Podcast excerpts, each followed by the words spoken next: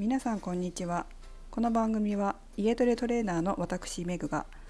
主にダイエットや心と体の健康に関することをお話しする番組です。第13回目の今日は生理前の食事で気をつけたいことをお伝えしていきます。どうでしょうか？皆さんの生理前のお食事というのは何かこう生理が終わって排卵する前ですね。とちょっと食欲が変わったりとか何かしますか？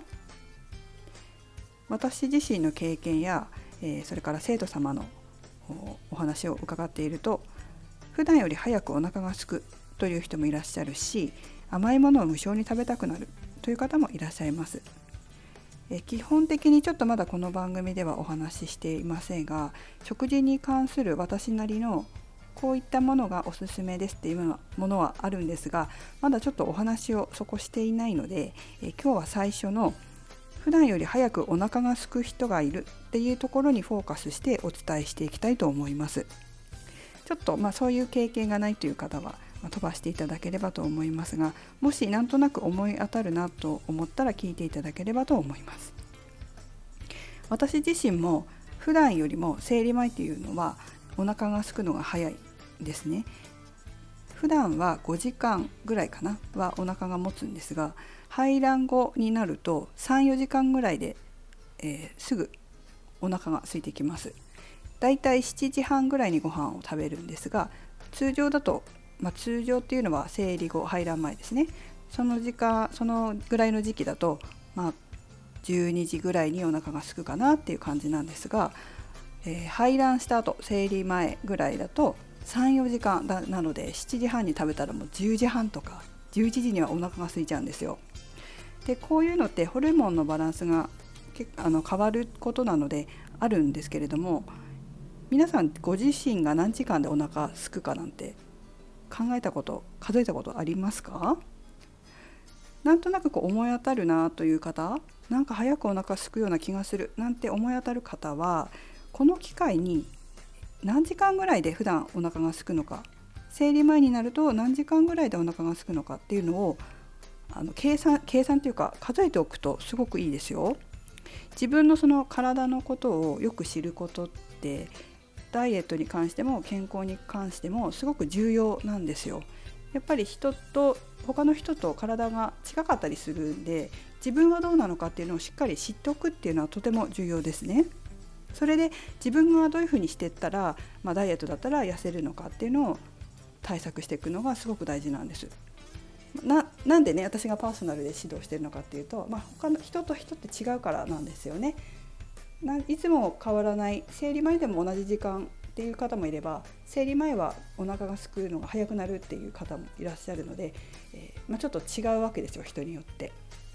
なので自分の何時間ぐらいでお腹がすくのかっていうことをチェックしておくのがおすすめです。そしてですねもう一つはですねこれよくこのことを知らないでいるとダイエットしてるのにこんなにお腹がすくなんて私はダメなんじゃないかとか私は痩せないんじゃないかなんて風に考えてしまう方もいらっしゃるからなんです私も実はそうでこのことを自分で知る前は生理前に早くお腹が空いちゃう自分を自分で責めてたりしたことがあったんですよでよくきちんと、ま勉強したところ、まあ、ホルモンのバランスで、えー、早くお腹が空くことがあるっていうのが知ったので、えー、対策ができて、えー、あ自分が悪いわけじゃなかったんだなっていうのが分かったわけです。でこれをね知らないで、えダイエットしててお腹が空いたのをそのまま我慢してここで食べちゃダメ食べちゃダメってやってるとイライラするしてくるんですよ。これもまたホルモンの影響なんですけれどもイライラして周りの人に当たったりとかあのね喧嘩になったりとかってしないですか？イライラするって生理前イライラするって。でお腹が空いて我慢しててイライラするってあるじゃないですか？私はあるんですけどもそういうことにつながったりあと食べないで我慢しているとその次の食事の時にお腹が空きすぎてドカ食いしちゃったりするってことありませんか？そうするとその方がかえって太りやすくなってしまうんですよ。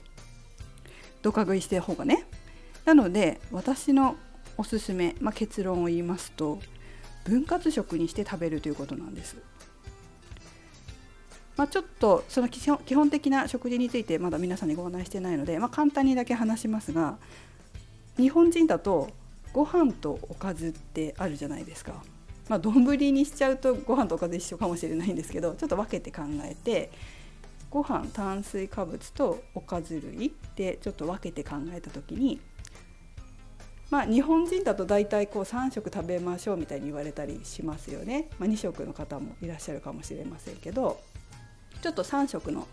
場合をちょっと基本で話していきますが例えば普段は7時12時、えー、夜の7時に食べますという場合普段はこれで間に合うかもしれないんですけど生理前にだったらそれを分割して食べるわけです。朝、まあ、朝はちょっとお腹がすくパターンでいきますがお腹がすくので、まあ、ご飯普通に食べます。ご飯とおかずと食べます。で10時半とか11時ぐらいになってお腹が空きだしたらここでご飯とおかずのどっちかを食べちゃうんですよこれねお腹が空いた時に甘いものを食べてももちろん悪いことではないんですけど生理前は結構あんまり良くなかったりするんですそれもまたホルモンの関係なんですけど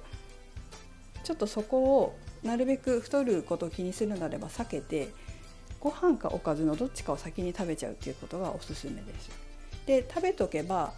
えイライラすることもないしその後ドカ食いすることも少なくなるので、そこで一回食べて落ち着かせます。でその後またお腹が空いた時に、まあ、3時間後ぐらいまあ私だと1時2時にお腹空いてしまうので、えー、そのくらいにおかずだけを食べて、えー、その後また5時ぐらいにお腹が空いたらまたちょっと食べてご飯だけ例えばおにぎり食べて夜7時におかずだけ食べるっていうことがをしてます。ただこれ生活とか仕事によってはできない方がいらっしゃるので、まあ、そこもだからパーソナルでやっていかなきゃいけない部分でもあるんですけど